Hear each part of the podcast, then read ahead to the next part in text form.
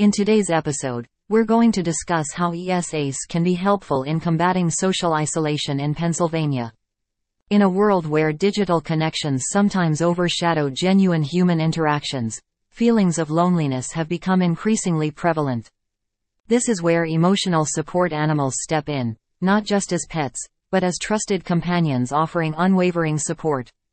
Research has shown that the presence of emotional support animals can have a profound impact on mental well-being.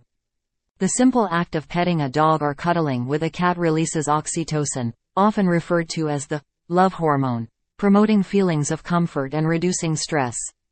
So, how do emotional support animals help combat loneliness in Pennsylvania? Well, picture this. A stroll through a park, your faithful canine by your side. Their playful antics spark conversations with fellow dog owners, creating bridges to new friendships. In rural towns, Equine therapy brings people together, fostering connections through shared experiences. While ESAs can be a valuable tool in combating loneliness, it's important to address potential barriers, such as housing restrictions and public access challenges. Pennsylvania residents should be aware of their rights under the Fair Housing Act and know how to navigate these situations.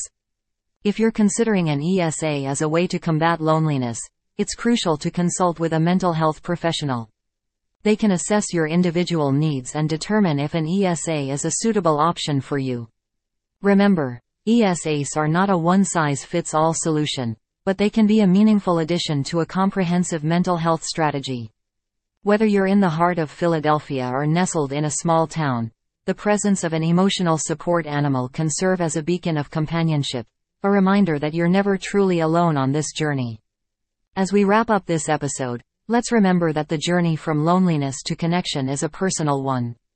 Emotional support animals are just one of the many tools available to us. If you or someone you know in Pennsylvania is struggling with loneliness, consider reaching out to a mental health professional, exploring the potential of an ESA, and building a supportive network. Thank you for joining us on this episode. Remember, you're never alone in your journey towards better mental well-being.